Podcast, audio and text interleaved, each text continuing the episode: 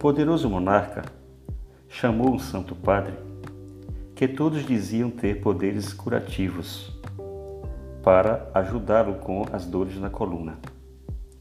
Deus nos ajudará, disse o homem santo. Mas antes vamos entender a razão destas dores.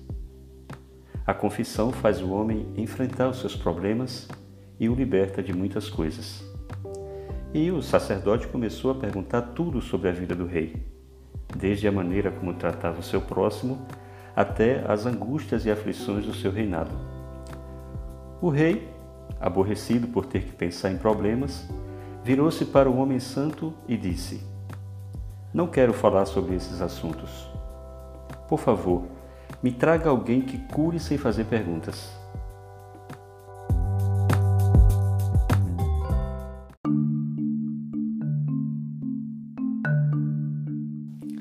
O padre saiu e voltou meia hora depois com outro homem.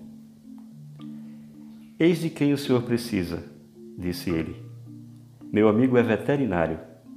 Não costuma conversar com seus pacientes.